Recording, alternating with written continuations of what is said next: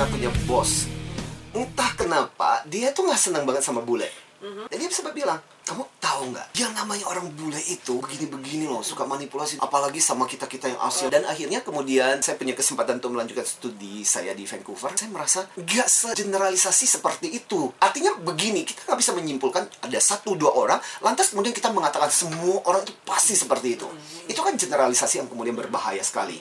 Dan apalagi kemudian itu dilanjutkan dengan menjadi semacam kebencian. Iya. Kebencian kepada orang, kebencian kepada kelompok.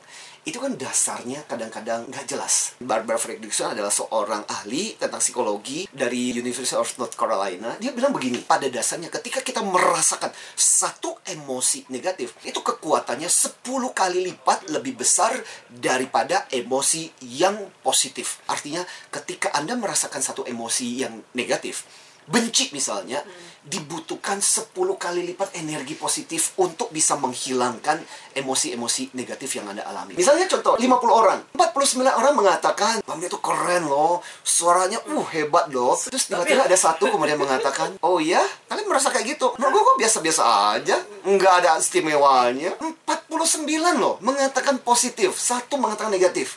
Yang kita ingat adalah satu, yang negatif. itu yang negatif. Di lingkungan mana pun, kamu nggak bisa menghindari di mana kamu akan berada dalam kondisi yang berbeda-beda. Kalau kita nggak terlatih hal seperti itu, akhirnya kita nggak bisa melihat ke majemukan. Dan kita melihat itu sebagai ancaman. Dan ini menjadi dasar untuk bullying. Bully terjadi ketika kita melihat ada yang berbeda Ada nih. Ujung-ujungnya akhirnya kita akan terus-menerus hidup di dalam kesulitan, nggak aman. Berada dalam lingkungan yang tidak sama dengan kita. Ada seorang bapak cerita bahwa anaknya sejak kecil masuk ke dalam pendidikan sekolah berlatar belakang agama yang khusus. Dan ketika harus kuliah di universitas negeri, ternyata nggak bisa berbaur. Dan itu real. Sejak kecil, dia dikasih pengaruh seperti itu. Kemudian ditanamkan seperti itu. Lama-kelama kemudian itu berbenih. Hitler misalnya. Dimulai dengan dulu ketika pendidikan sejarah, guru-gurunya kemudian mulai mengajarkan bahwa orang Yahudi itu merampas hak kita.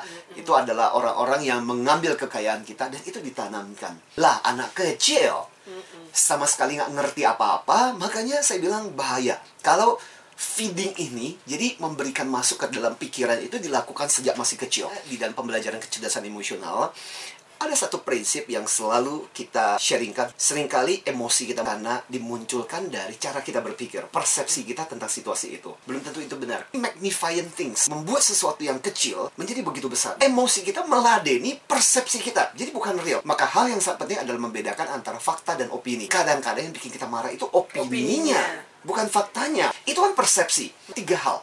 Satu, generalisasi. Kita menggeneralisasi semua pasti begitu. Dua, karena distorsi. Ada satu perilaku, lantas kemudian dibelokkan. Yang ketiga adalah delation. Ketika kita melihat seseorang atau sekelompok tertentu, yang baik-baiknya kita hapus. Ah, pasti itu cuman pencitraan. Akhirnya kemudian kita membuat sebuah labelisasi. Kalau kita bicara vibrasi, getaran, gelombang, emosi itu nular hukumnya berbunyi begini. Orang yang vibrasi yang paling kuat itu akan mempengaruhi yang satunya.